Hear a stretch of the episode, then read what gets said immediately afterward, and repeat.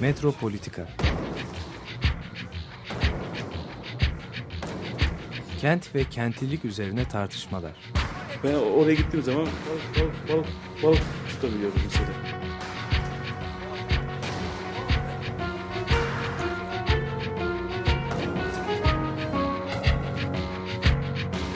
Hazırlayıp sunanlar Aysin Türkmen, Korhan Gümüş ve Murat Güvenç. Takusuyor ki. kolay kolay boşaltamadılar. Yani elektrikçiler terk etmedi Perşembe Pazarı merkezini.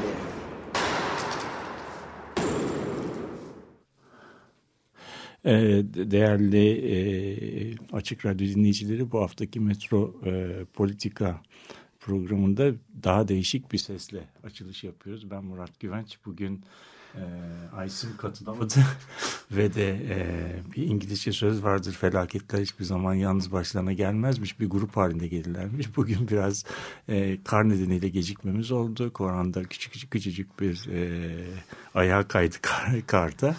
E, bu toplantıyı ben e, açıyorum E, ama endişe edecek bir durum yok. Koran karşımızda. Şimdi her zamanki gibi açılışı e, Koran'ın yapması için sözü Koran'da devam ediyor. Ee, aslında açılışı yapmış oldun. Ee, bundan sonra da zaten tahmin ediyorum konuyu e, geliştirmekte de epey e, şeyimiz olacak. Ben bugün iki tane konudan söz edelim istiyorum. Bu ikisi de önemli konular. Ee, bir tanesi zaten e, Radikal'de Elif İnce'nin çok başarılı bir e, gazetecilik çalışması. Bu 16-9 diye bir gökdelen vardı biliyorsun. Tarih Evet. Yarımada silüetine gi- giren ve hani geçen hafta da yıkım kararı çıktı diye e, şey olmuştu. Haber çıkmıştı. Yıkım yıkılacak işte şimdi şu anda belediye belediyenin yıkması bekleniyor. Birdenbire ona bir kardeş geliyor diye e, dün ve evvelki gün Elif İnce haber yaptı. E, çok enteresan bir olay var. Şimdi bu 16-9 e, işte bu tarih yarımada silüetine girdi diye fotoğraflarla da zaten görüldü.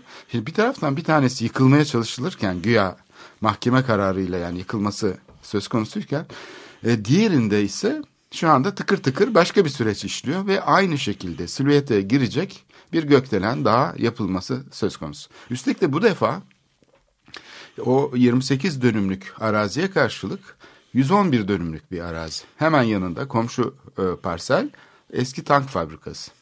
Burada yani şimdi bu 16-9'un yapıldığı, gökdelenlerin yapıldığı yer eskiden e, bu meşhur e, Mesucat Santral Fabrikası'nın olduğu yerdi. Ben çocukluğumda giderdim. Onun içine böyle pamuklar uçuşurdu falan. İplik üreten bir fabrikaydı. Pamuk ipliğinden Mercerize kumaş falan e, Türkiye'nin o zamanlar en büyük fabrikalarından biriydi herhalde benim çocukluğumda.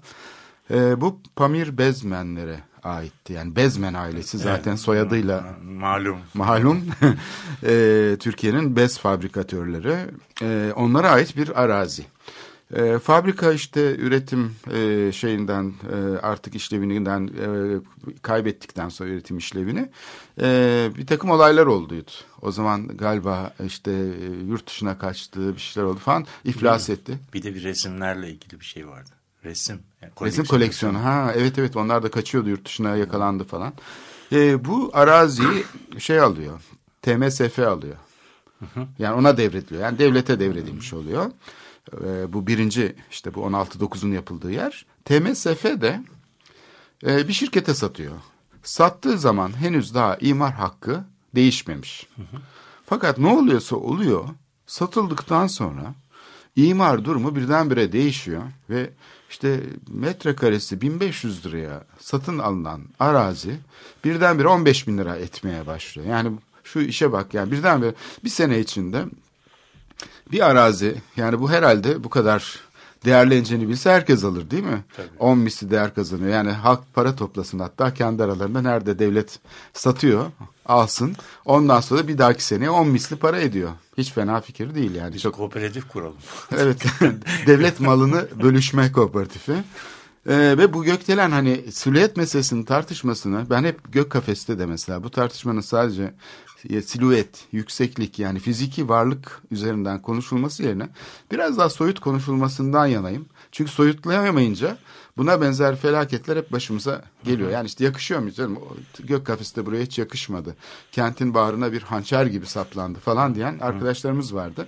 Ya böyle bir estetik tartışması değil. Burada bir hukuk meselesi var. Yani o gök kafesine, arazisine sahip olan kişi yıllarca oraya gök kafes gibi 134 metre boyunda bina yapmayı aklına gelmedi de birdenbire bir başkasının aklına geldi. Yani niyet hep böyle şey üzerinden okuyoruz biz. Ee, yapan üzerinden. Halbuki burada bir ciddi bir hukuk sistemi var. Burada da e, aynı şekilde e, arazi metrekaresi 1500 liraya derken bir sene içinde 15 bin liraya çıkıyor. Şimdi bu ikinci vaka bundan daha da ilginç. Yani şey konusu bu askeri alan aslında. Bu tank fabrikası döküm atölyeleriyle torna tezgahlarıyla falan herhalde İkinci Dünya Savaşı sonrası önemli bir askeri tesis. Amerika'dan gelen tankların o meşhur şey tanklar vardır ya M48. M48 onların herhalde bakımının da yapıldığı e, parçalarının yedek parçalarının üretildiği bir fabrika. E, burası da tabii uzun zamandır işlevsiz devasa bir alan ve İstanbul'un bir zamanlar hani Zeytinburnu'nun dışında olduğu için artık kentin çeperlerinin dışında bildiğimiz klasik İstanbul'un sur dışı şeyinde yer alan muazzam bir sanayi alanı.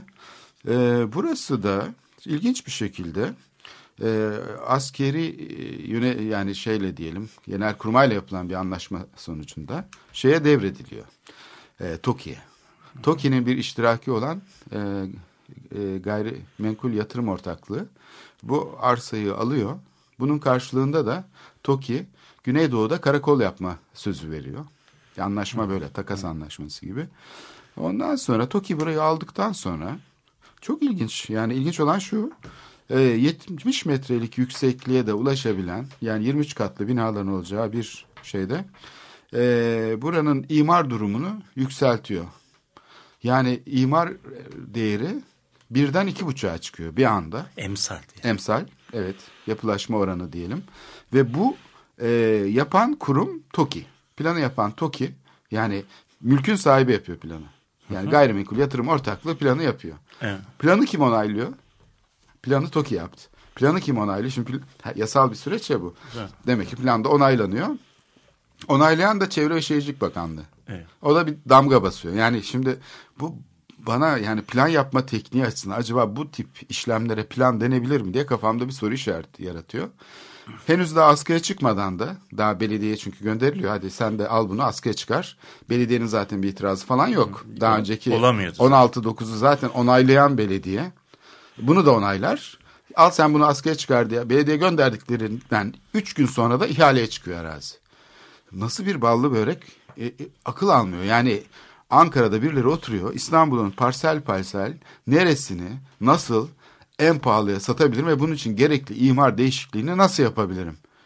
Ben böyle bir yönetim modeli e, pek e, şey yapamıyorum, tasavvur edemiyorum. Yani benim hayalim e, böyle bir yönetim şeyini kavrayamıyor. Yani benim kavrama şeyimin dışında. O zaman plan ne demektir? Kamu ne demektir? Bir kentin planlanmasındaki o zaman amaçlar nedir? Yani böyle öyle bir körlük var ki ya da akıl tutulması diyelim. Her kurum kendi mantığı açısından bakıyor. O mantık içinden bakılırsa gayrimenkul yatırım ortaklığı TOKİ'nin böyle bir şey yapması son derece makul. En çok parayı nasıl kazanırım diye bakıyor. Yani bir şirket gibi bakarsak. Ama olayın bütüne baktığımızda, bütününe baktığımızda bu kentin acaba hiç mi yapılaşma dışı alanı olmayacak? Kamu alanların, sahildeki bu kamu alanları acaba başka şeyler için kullanılamaz mı? Ya da bu kadar büyük bir yoğunluk buraya getirilmesi doğru mu? Yani en azından en basit soru budur. O zaman bütün İstanbul'u yani verelim sınırsız hak verelim. İsteyen göklere istediği kadar yükselsin. Yani bunun şeyi kalmıyor ki o zaman planlamanın hani bu tarafından tuttuk e, o tarafı patladı. E, böyle torba olmaz ki yani bu torbanın içinde şey varsa bir şeyler diyelim pirinç varsa o taraftan gider akar yani. E, ben burayı tuttum planlıyorum ama o tarafı tutmadım planlamıyorum. E, zaten plan tadilatları yapılıyor yılda 1500 tane günde 4 tane. Bütün bu plan her e, tadilatta oy birliğiyle geçiyor meclisten aşağı yukarı. Ve bunların içinde muazzam bir e, gelir transferi yaratılıyor bu işlemlerle. Onun için e, bu durumun ne kadar devam edeceğini bilmiyorum ama planlama ile ilgili bence geçen hafta yaptığımız gözlemlerle bu biraz ilgili gibi geliyor bana. Vallahi şimdi bu senin e, açılışım biraz yoğun oldu. Bunların hepsini nasıl yanıtlayacağız, seferde. e, yanından yanıtlayacağız bilemiyorum. Biliyorsun Anglo-Sakson e, genel geleneğinde böyle birisi bir konuşmaya başladığı zaman bir küçük anekdotla başlar ki biraz bu olayı e, gevşetmek ve konuşmayı kolaylaştırmak için en son en sondan başlayalım. Bu imar tadilatlarıyla e, başlayalım.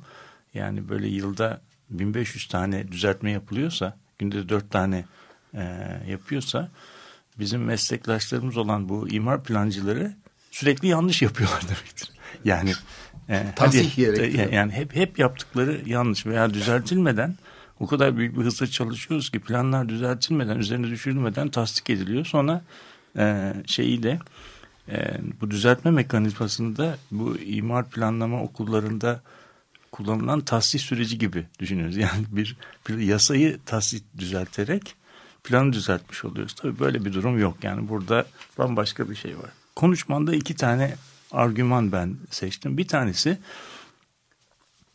e, yönetim yönetim modeliyle ilgili. Yani birisi bu e, planları e,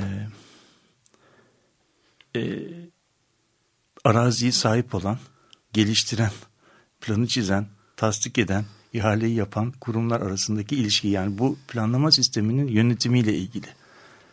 E, ikinci boyutta niye biz bu İstanbul'da böyle boş alan bırakmayacak şekilde her yeri dolduruyoruz. Ve bu imar hakları, rantlar, satışlar nasıl oluyor? İstersen bu birinciden başlayalım. Yönetim kısmına ikinci aşamada girelim. Özür dilerim. Şimdi bu e, belki açık radyo dinleyicileri hatırlayacaklardır. Bu daha önceki toplantılarımızda bu rantların nasıl oluştuğu konusunda bir şehrin üzerinde e, konuşmuştuk. Ve ben orada bir e, şehrin üzerini bir yorgan gibi örten bir rant yüzeyinden bahsetmiştim. Yani bazı yerlerde tepe yapan, bazı yerlerde çukur yapan ama böyle dalgalı bir rant yüzeyinden söz etmiş idim. Bu rant yüzeyinin e, tepe yaptığı yerler arazinin şehirde erişebilirlik dediğimiz yani şehrin merkezine, hizmetlerine, kamu mal ve hizmetlerine, toplumca üretilen değerlere erişilebilirliğe e, göre belirlenir. Bir yerin erişilebilirliği yani geniş manada erişilebilirliği ne kadar yüksek ise buranın rantı o kadar yüksektir. Yani toplum bir, bir anlamda doğanın ve kendisinin ürettiği olumlu değerlerden yararlanmayı bir çeşit pahalılaştırmaktadır. Bu da kendi başına kötü bir şey değildir. Yani değerli olanı, değerli olanı e, ölçen bir göstergedir. Şimdi bunun ile arazi mülkiyeti arasındaki ilişkiyi e, düşündüğümüzde arazide özel mülkiyete izin veren bir sistemde bu rantlar nasıl paylaşılacak meselesine geliyoruz.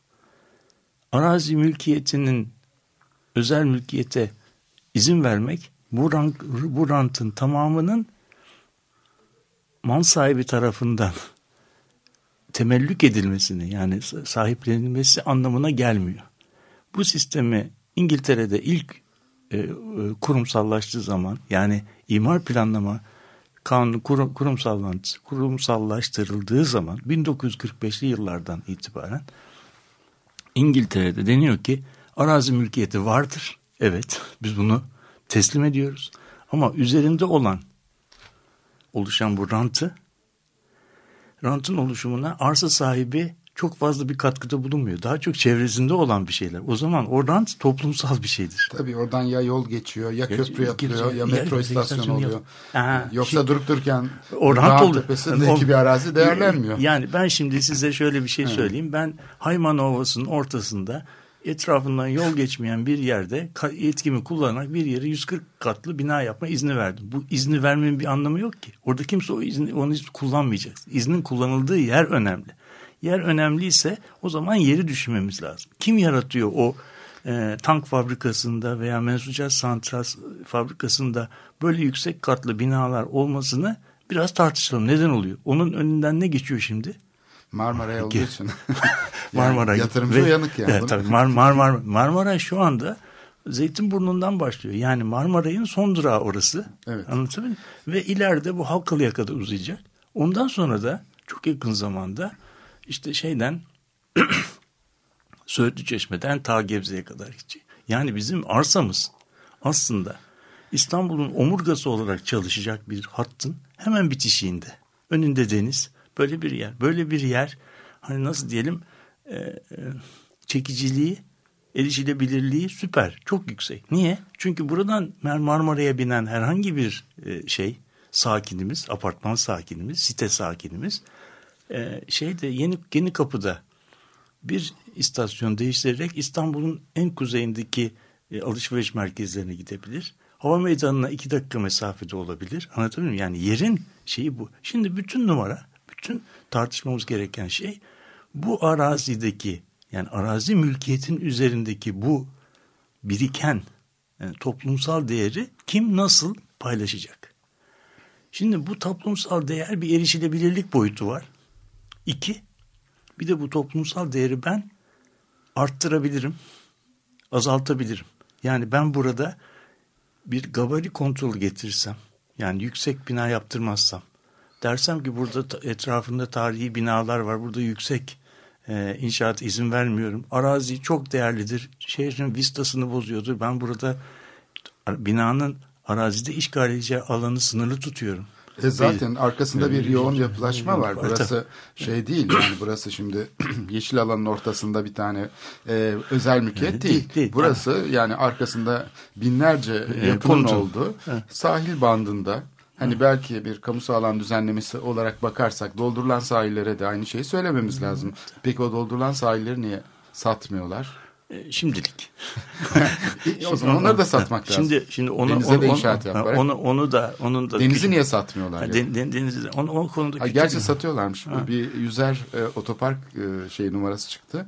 Yakında yüzer iş yeri, yüzer otel de herhalde yapılır. Şeyin, e, onun niye satılma sorusunu da şey yapabiliriz ama bu yerin yerin rantı e, alındıktan sonra yani bir rant, e, alındıktan sonra bu özelleştirmeyi satışı kolaylaştırmak için bu kamu özel işbirliği e, ortaklığı bağlamında e, yani arazinin yanında bir de yüz görümlü olarak yüksek imar haklarıyla beraber satışa çıkıyor veya satıldıktan sonra bu e, haklar veriliyor. Bu durumda artık börek iyice yani bizim ekmek kadayıfı kaymaklı hale e, gelmiş. İstanbul'un bir takım su havzaları vardı. Dereler yani Fulya Deresi işte Beylerbeyi'ndeki dere falan. Şimdi bu dereler çok yakın bir zamana kadar imara kapalıydı. Havzaları derelerin zaten üstüne değil de üstü genellikle yol oldu. Ama çevresi su havzası olduğu için imara kapalıydı. Niye olduğunu da söyleyeyim. Yani evet. bu e, ta 1970'li yıllara e, giden bir uygulamadır. 1970'li yıllarda Türkiye'de e, su kenarları ek 7-8 diye bir madde vardı imar kanunun. Bu maddeler sayesinde sahillerin ve e, akarsu kenarlarının, göl kenarlarının kamusal e, şey olduğu, mal olduğu, yani bir kamu malı olduğu e, tescil ve teslim edilmişti. Ama o, üzerine yol yapılınca e, tabii yani o, o şimdi o, ama bu bu kanun bu sonra bunun e, sahil nasıl tanımlanacak? Denizin deniz ileri gidiyor, geri gidiyor. Bunun sınırı kaç metredir? Kaç metreye kadar sahil diyeceğiz? İşte üzerini kapatsak dere kalır mı, kalmaz mı? Üzeri kapatılmış de, yere dere der miyiz filan gibi şeyler. O zaman bütün bu doğadaki bu şeye yani tanım üzerinden giderek, tanımı değiştirerek yasanın e, kenarından dolaşma yolları e, icat edildi ve tabii sonuçta da dereler, e, dere kenarları e, iskana açılmış oldu e, uzun yıllar kamu alanı olarak üzerinde e, inşaat yapılmadığı için ama çevresinde gelişme olduğu için buralarda birikmiş bir şey vardı. Kamusal rant vardı. Buraların imara açılması da tam manasıyla bir e, ekmek kadayıfı oldu yani kaymak oldu. Yani açıldığı zaman da bunlar gerçekten çok değerli yerlerdi. Fil, Fulya Deresi uzun yıllar Ihlamur Deresi diye. Ortaköy Vadisi.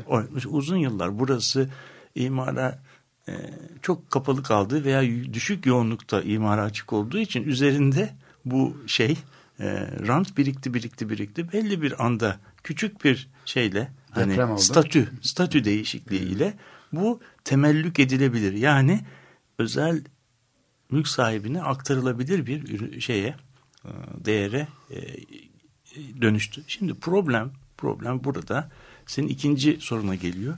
Bu hemen hemen bütün dünyanın bütün kentlerinde kaçınılmaz olarak e, ol, olup ol, olmaması mümkün olmayan bir şeydir. Yani bazı de, bazı faaliyetlerin bazı yerlerde yapılması olumlu değerler, bazı şeylerde olumsuz şeyler. Mesela sizin evinizin yanına bir tane etfaiye e, şeyi gelse veya mezbaha gelse veya bir çöp atık tesisi gelse veya işte bir tasfiye tesisi gelse buranın sizin emlakinizin değerini arttırmayacağı açık. Siz buradan e, bir, bir mutazarrır olursunuz eski dilde yani zarar görürsünüz.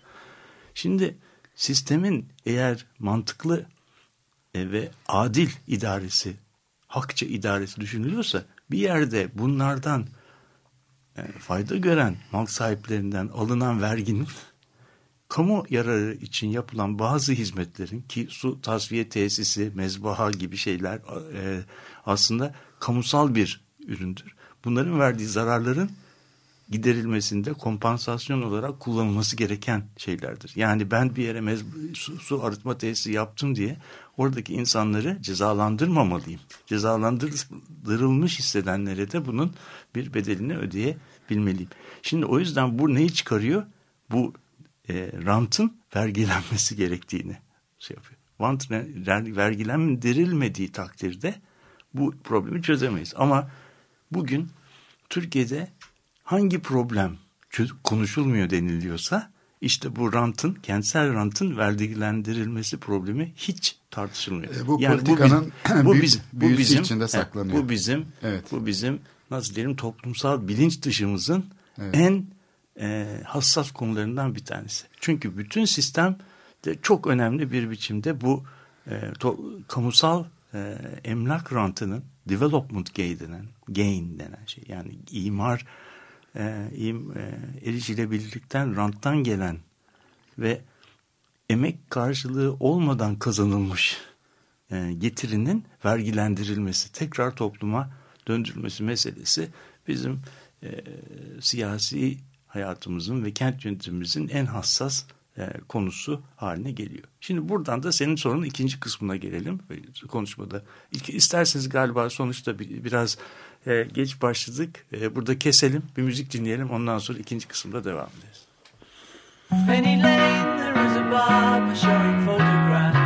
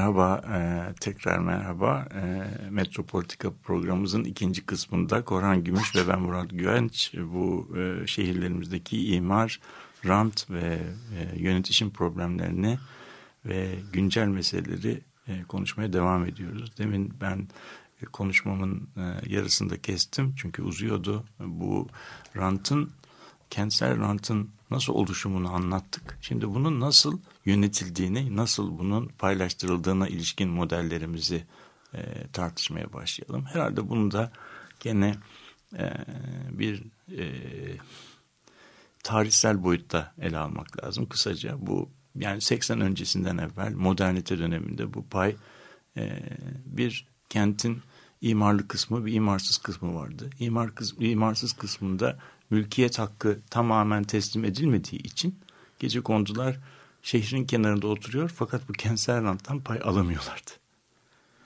Ama imarlı kesimde de bu e, rant işte e, Osmanlı döneminden veya erken cumhuriyetten gelen bireysel konutların apartmanlaşmasıyla bir miktar kullanıldı. Yani işte, köşklerin. Köşklerin işte, yıkılarak bizim bildiğimiz bu Erenköy'deki iki. Köşk, iki dört katlı apartmanların yapılması. Biz buna küçük müteahhit veya yapsat dönemi e, konut dokusu diyoruz. 80 sonrasında burada önemli değişiklikler oldu ve toplu konut e, kanunun kabulüyle beraber Türkiye'de konut sunum biçimi, konut yapma biçimi değişti. Artık konut yapmak küçük müteahhitlerin e, yaptığı bir iş olmaktan çıkarak büyük sermayenin de ilgisini çeken büyük topraklar içerisinde yüksek teknoloji kullanılarak yapılan bir projeye dönüştü. İlk e, örnekleri de 80'li yıllarda vardı. 90'lı yıllarda bu sistem gelişti. En sonunda da bildiğimiz TOKİ ile e, sonuçlandı. TOKİ ilk kurulduğu zaman e, yüksek enflasyonlu bir ortamdaydı ve konut kredisinin yani bizim mortgage dediğimiz konut kredisi kullanımında çok imkan sağlayamıyordu. Fakat 2001 yılından sonra Türkiye'nin daha düşük enflasyonlu bir ortama geçmesiyle beraber konut alanında hem yüksek teknoloji hem yüksek finans yani yüksek kolay finansman sağlama imkanı oldu ve Türkiye e, tarihinde hiç yaşamadığı kadar yüksek konut e, imkan yapma imkanlarına hızlarına kavuştu. Bugün Türkiye dünyada en önemli konut üreticilerinden bir tanesi galiba inşaat sektöründe dünya çapında ikinci, üçüncü sıralarda gelen bir e, birikimi var. Şimdi bu birikim kendi başına kötü bir şey değil ama nasıl kullanıldığına baktığımızda e, ortada çok büyük problemler var. Çünkü biz burada sadece nitelik, e, nicelik boyutuna bakıyoruz, niteliksel boyutuna bakamıyoruz. Üretilen konut çevreleri yani e, hakkındaki de, estetik değerlendirmeyi kullanıcılara bırakıyorum veya kamuoyuna bırakıyorum. Onu biz değerlendirelim. Ama bu bölgelerin e, konumlandırılması şehrin içinde e, yer seçmeleri ve bunun nasıl bir yönetim sistemi üzerinden gittiğine baktığımızda bu öyle kolay kolay içinden çıkılabilecek bir şey değil. Çünkü her yerde bu yapılmıyor. E, özellikle İstanbul'daki uygulamalar, İstanbul'daki uygulamalar e, yani yine e, mümkün olabilen en hassas, en adil, en duyarlı biçimde yapıldığı söylenemez en nazikane biçimiyle. Yani nerelerde bir kamu e, mülkü varsa bu mülk özelleştirme veya satın alma veya kullanım imar planı değişikliği ile büyük e, şey açılıyor, uygulamaya açılıyor. Bundan sonra da artık e, yani hem arazi tahsisi hem e, imar yetkisinin verilmesi hem inşaatın ihalesi hepsi e, belediyenin çoğu kez e, devre dışı bırakıldığı süreçler üzerinden e, özel yetkili kurumlar aracılığıyla yapılıyor ki TOK, bu bakımdan şey yapıldı. Şehirdeki birçok önemli e, kararında Ankara'da e, şehirle ilgili olmayan e, yönetim kurumları tarafından verilebilirliğine ilişkin bir mevzuatımız var. Yani bugün birçok e, projede belediyenin görüşü bile alınmıyor. Sadece belediye sadece bunu planlarına işlemesi, evet. işlemesi. tasdik makamı gibi bir şey. Yani sadece noter evet. gibi tasdik ediyor. Yani o, o Peki bakım, burada bu... çok ciddi bir e, siyasi şeyden söz ediyorsun. Yani çok e, kolay da anlaşılmayan ve çözümü konusunda da kimsenin aşağı yukarı çok fazla fikir sahibi olmadığı bir durumdan söz ediyorsun. Yani hangi baba yiğit bugün çıkıp da e, bir sol parti falan bu dönüşüm modeline karşı e, itiraz etmek dışında bir şey söylüyor. Çünkü çok karmaşık bir siyasi konuyla karşı. Yani şunu demek çok kolay. Yani tank üretmeye devam etsin fabrika orada. Hayır değil. Onu Yeşil alan olsun. Hani Evet. Dalan'ın işte Haliç'te yıkım yapıp sadece yeşil alan yaptı. E, yeşil alan olsun. Yetmiyor. Bu yani bu laflar e, anlamsız kalıyor çünkü öznesi yok bunların. Evet. İkincisi de Evet. ikincisi de bir kamu toprağını sonsuza kadar kentin göbeğinde etrafına çit dikip ben buraya hiçbir şey yapmam yaptırmam demek de anlamlı değil. Ama bu toprağın nasıl yani kamunun mülkiyetindeki çok değer kazanmış bir toprağın nasıl e, kamu, kamusal bir alan haline getirilebileceği, nasıl topluma e, de şey yaptırılabileceği, kullandırılabileceği önemli bir problem. Birazcık da bu problemin yani bu çok derin bir problem. Ben burada hazır bir reçete söylemeyeceğim ama demin konuşurken dedim ki bu rant meselesi gerçekten bizim toplumsal bilinç dışımızın çok böyle hatırlamak istemediğimiz çok bir şey yani anahtar kavramlarından bir tanesi.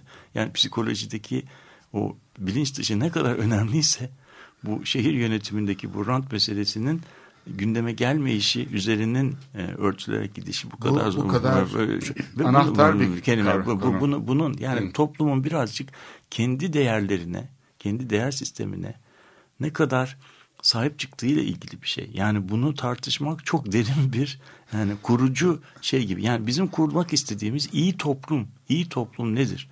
Acaba otomobilleri ne, çocuklarından daha fazla sevmek iyi bir şey midir? Yani bunu söylerken bilinçli olarak söylüyorum. Yani çünkü mesela biz çocuklarımızın hayatına verdiğimiz önem bir bir tarafa koyalım. Bir de otomobille gezme ihtiyacımızı koyalım. Yani çocuklar bu trafik sıkışıklığında gündelik hayatlarından iki saatini, iki buçuk saatini servislerde geçiriyorlar okula erişmek için. Bu çocukların yaşam kalitesi açısından çok da arzulanır bir şey değil. O, o zamanı çocuklar oynayarak, etkileşerek başka türlü de geçirebilirlerdi. Yani bir çocuğun gündelik yaşamının iki saatini serviste geçirilmesi önemli bir problemdir. Psikologların üzerinde durması ama psikologlardan önce toplum olarak biz ne yapıyoruz diye kendi Havayı kendine kirletmek de öyle. Yani. Tabii havayı kirletme. Yani Kendi kendine zarar veriyorsun Evet, aslında, Yani bu evet. bu probleme bu problem üzerinde düşünmeye başlamamızın tam zamanıdır. Ve ama bunu gündeme getirmek için gündeme getirmek için e, biraz böyle soyut düşünmek ya biz ne yapıyoruz falan diye düşünmekle metropolitikanın da e, kavramı geliyor. Yani bunu eğer yapmadığımız takdirde zannediyorum problemi sonundan e, çözmeye başladığımız zaman karşımıza e, birilerinin sağ elle çizdikleri planları sol elleriyle tasdik ettikleri ve e, yani bir e, otoritenin birbirine karıştığı yani kim bunu üretiyor, kim e, kontrol ediyor, kim tasdik ediyor. Bu, bu otoritelerin birbirine karıştığı çok hızlı çalışan senin de söylediğin gibi etkinlik bakımından bir problemi olmayan yani etkinlik bakımından metrekareyi zamanında üretiyor. Fakat üretilen şey acaba toplumda arzu edilebilir bir şey midir? Başbakanın bile e, 16-9 konusundaki şeylerini e, değerlendirmelerini okursak o bile memnun değil. O zaman işte ben de bunu söylemek istiyorum. Ee, senin söylediğinle belki e, biraz paralel bir şey bu. Hani toplumsal bilinçaltının konusu ne, nasıl bilinç üstüne çıkıyor? İşte bu gökdelenler tarihi yarımadaya zarar verdi. Ya da meteoroloji istasyonu Kadıköy'de hançer gibi saplandı oraya yapılan binalar. İşte şimdi yeni bir peşkeş daha çekiliyor. Yeni işte bu kötülük çevresi yeni bir şey yapıyor. Yani bir kötülükten, şerden söz ediyoruz ama bu şerrin neden olduğunu söylemekten aciz. Evet işte Bunu bu, söyle. bu bunun bunun e, bence işte bunun e, arkasında e, kötü adam f- özne aramak e, şeyinde evet her birisinin arkasında birisinin imzası var ama o imzayı atan adam tam özne değil. O bir yalancı özne, sahte. Görünür yani, Gör- görünür. Gök kafesi yapan işte şey, Bizim müteahhit Fransız bizim falan. e, bizim Fransızca'da bir süje aparan diye bir şey vardır. Yani şey e, özne gibi gözüküyor ama o özne aslında tam özne değil. Yani böyle sanal, e, zahiri özne.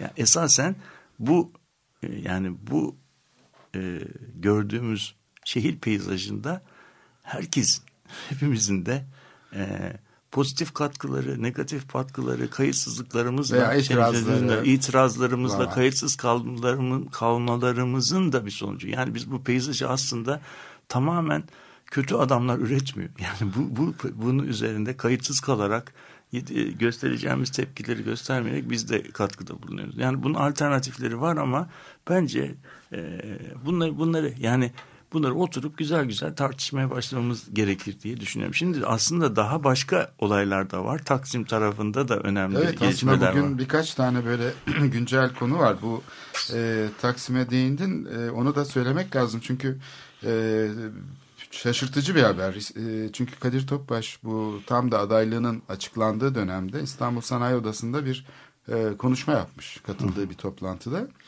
Orada iki konuya e, değinmiş. Bir tanesi bu Taksim Meydanı ile ilgili düzenlemeyi yaptıklarını söylemiş. Yani projelerin hazır olduğunu. Üç tane e, proje hazırlamışlar. Bir tanesi yoğun ağaçlandırma içeriyormuş.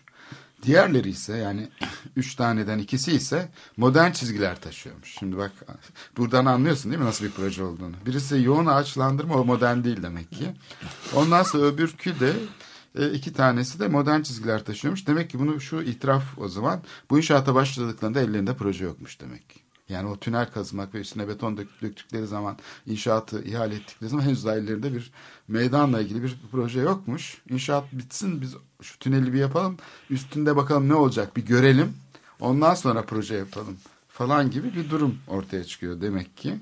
Ondan sonra e, bu şeyin işte yani içinde neler olduğunu bilmiyoruz. Yani sonuçta bu projeler hakkında hiçbir fikrimiz yok. Sürpriz. Ama e, ben de yani bu meseleyi izleyen insanlardan biri olarak yıllardır belki 30 yıldır bu Taksim'de olup bitenleri sürekli itiraz ediyoruz bilmem ne yapıyoruz falan. Yani bu projelerin nasıl olacağını çok iyi bildiğimizden yani ne manada olacağını bildiğimizden ne yapılacağını sesimizi çıkarmıyoruz. Yani birinci ihtimal bu olabilir. Kadir Topbaş bunu söylediği zaman yani ben şunu bekliyorum hani basında falan Kadir Topbaş madem söyledin bu ipucunu verdin açıkla bakalım bu üç projeyi görmek istiyoruz. Yani inşaat yapılırken mi göreceğiz?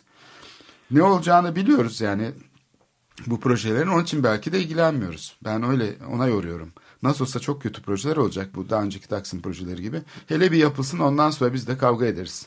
Gene burayı da mahvettin falan deriz. Böyle bir şey söyledikten sonra ben bunun böyle izleyiciler tarafından ve basında bu şekilde yansımasını bu şekilde yorumluyorum. Yani herkes biliyor o kadar emin ki nasıl olsa ne yapsalar fark etmez. Onun için sesini çıkarmıyor. Ya da başka bir şey olabilir aslında. Yani dediğim gibi Kadir Topbaş'ın karşısına çıkar bu şey e, sivil toplum ve der ki bir dakika ya sen ne yapıyorsun yani bu üç tane projeyi bir, bir kere açıkla. Bu projeleri nasıl geliştirdin? Hangi amaçlarla? Hangi tasarımcıları çalıştırdın? Kimler ne yaptı? Ve onlara ne söyledi? Ne yapılmasını istedin? Şimdi bu siyasetsizlik ortamı beni şaşırtıyor. Yani mesela adaylığının açıklandığı zaman da Kadir Topbaş'ın arka fonda sadece bir takım inşaat projeleri gözüküyordu. Tüneller vesaire. Siyasetten kimse konuşmadı. Yani bu içinden çıkılmaz sorunları var bu kentin değil mi? Hı hı. Bunları nasıl çözeceğine dair, yöntemlere dair ne başbakan adaylığı açıklar, açıklarken böyle bir laf etti. Yani bizim siyasi şeyimiz şudur. Mesela yerel kararları şöyle alacağız, planlar şöyle yapılacak ya da işte şöyle bir takım kurumlarla yöneteceğiz falan. Hiçbir şey söylemedi. Sadece yani o bilinçaltına itilen bir şey var. Onun görüntüsü de projeler. Ama projeleri müteahhitler yapıyor. Hı hı. Yani geçen gün bindiğim bir taksinin şoförüyle şöyle aramızda bir konuşma geçti. Tünelden geçiyoruz. Abi dedi çok çalışıyor bu belediye dedi. Ben dedim ki bu tünelleri yapan e, müteahhit. Yani eğer çalışıyorsa müteahhite söyle, işçilere söyle. Bu tüneli yapan, betonu döken, toprağı e, taşıyan, e, kamyonları kullanan e, emek var. Bu emeğe e, çalışan onlar dedim. Yöneticiler ne yapıyor? Karar veriyor. Onların işi karar vermek, karar üretmek. Şimdi burada bir öyle bir örtüşme halinde biz sadece hani yapılan işi sanki belediye başkanı kendi yapmış gibi anlıyoruz ama onun yaptığı işi sorgulamıyoruz. Asıl onun yaptığı işi sorgulamamız lazım. Yani bir şey yap, sınıfsal bir şey yapmamız lazım politikadan söz ederken. Karar vericiler ve kararı uygulayanlar. Biz zannediyoruz ki politikacı kararı uygulayan. Hayır o kararı veren ve onun için de tartışmamız gerekir. Yani Taksim projesi yapıldıktan sonra Aa, böyle olmaz demek yerine e, bu projenin daha açıklandığı e, şeyi buna karar verilirken bunun içinde sivil toplumda olması lazım. Bazı meslek kuruluşlarındaki arkadaşlar şey diyorlar yani kararlar verilsin e, söylentiler üzerine biz harekete geçemeyiz. E, şey başlasın o zaman itiraz ederiz. Ama işte mesleki alanını düzenlemek tam da böyle bir iştir. Yani o kararlar nasıl veriliyor? İhaleyle projeler olabilir mi? Vesaire gibi. Burada galiba e, böyle bir e, şey çıktı ortaya. Bir kriz daha çıkacak yakında. Çünkü birdenbire bir inşaat başlayacak. Ve onun üzerine e, biz tekrar itiraz etmeye e, başlayacağız. Evet. Yani bence tabii senin bu e, ortaya koyduğun e, Taksim projesi ve bu, bu tür projelere toplumca bizim yaklaşma biçimimiz bu şehir meselesini galiba başka türlü başka terimler üzerinden düşünmeye başlamamızın tam vaktinin geldiğini e, gösteriyor. Çünkü en küçük ölçekten en büyük ölçeğe mahallemizdeki bir parktan e, şehrin silüetini e, etkileyebilecek büyük projelere kadar artık e, yapılan e, işlerin alternatifleri nedir? Dünya bu işleri başka türlü nasıl yapabiliyor? Biz buna doğru mu bugüne doğru mu yaklaşıyoruz? Bugüne kadar getirdiğimiz yaptığımız e, çözümler, getirdiğimiz e, muhalefet de dahil olmak üzere. Acaba doğru mu, etkin mi? Başka türlü bunu nasıl düşünebiliriz? Bunun alternatifleri var mıdır? Bu projeleri düşünmemiz lazım. Yani galiba e, galiba bir e, yeni bir dönüm noktasının eşiğindeyiz. Bu çevre meselesinde şey yapmasıyla beraber bu kapsamlı planlamanın sonuna gelirken 1980'li yıllarda alternatif olarak gelen e, kamu e, özel ortaklığı public private partnership dedikleri modelin de e, sonuna gelmiş bulunuyoruz. Çünkü artık bu model zannediyorum toplumsal açıdan e, çözdüğünden daha fazla problem yaratır e, bir hale. Üçüncü e, ayak evet, eksik. Evet, evet yani, yani bur buradaki bu üçüncü ayağı bunu evet. e, bunu üzerinde düşünen bir refleksif e, boyutu ki orada ona biz toplumun vicdanı veya kamu katılımı falan diyebiliyoruz. Bunu nasıl sağlayabileceğimiz konusunda iyice düşünmemiz lazım. Yoksa projeyi bitirip arkasından e, tahsihe başlamak evet. e, en e, mimarlık alanının birinci ilkesine yani olayı baştan bütünü halinde düşünmek. Sistem yanlış e, kurgulanmış ve atlı yani, arabanın yeri değişmiş demek. Gibi, yani gibi. fikir üretimi, proje üretimi, kamusal karar bunların hepsi e, sonra gelecek. Önce inşaatla başlayacağız. Evet. Önce asacağız, sonra yargılayacağız. Yaz gibi bir şey oluyor. Şey oluyor. Evet. Kadir Topbaş bu e, İSO'daki konuşmasında, İstanbul Sanayi Odası'nda konuşmada ben, evet, ben onu görmedim. Evet. Onun da ipucunu vermiş e, bu Kanal İstanbul içinde bilim insanlarını çalıştırdıklarını söylemiş. Yani önce karar veriyorlar bak. Şimdi siyaset var, bilim var. Siyaset eskiden bilimle böyle bir dengeleniyordu. E, şimdi siyaset bilimi e, patronajı altına almış. Önce karar veriyor. Hani chat raporları falan da öyle hazırlatılıyor ya. Önce biz kararımızı veriyoruz siyasi olarak.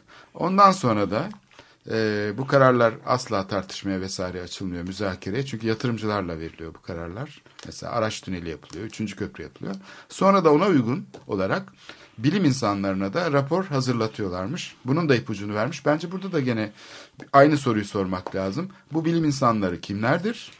Bu raporları e, lütfen açıklama zahmetine e, katlanmasını isteyebiliriz seçimler öncesi tam da.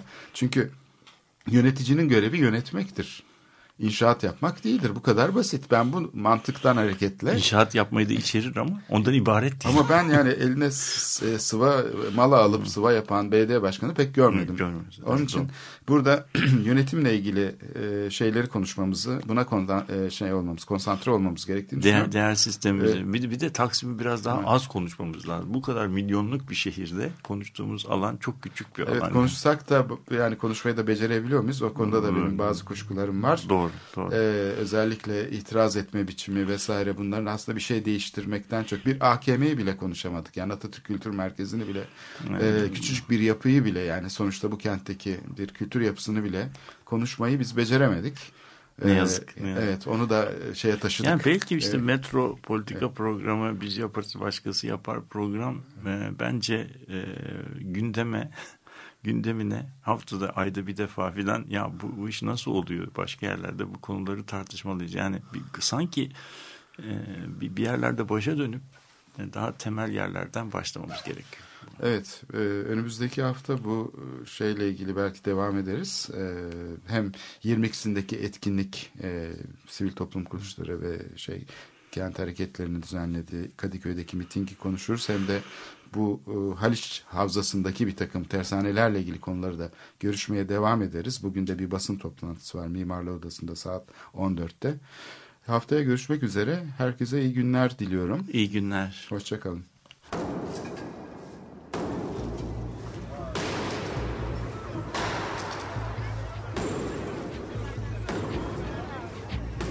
Metropolitika Kent ve kentlilik üzerine tartışmalar. Ben oraya gittiğim zaman balık balık balık balık tutabiliyordum mesela.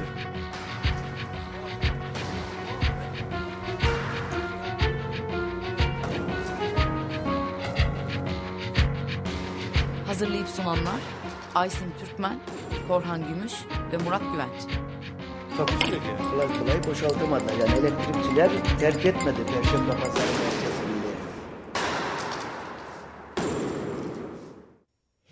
Açık Radyo program destekçisi olun. Bir veya daha fazla programa destek olmak için 212 alan koduyla 343 41 41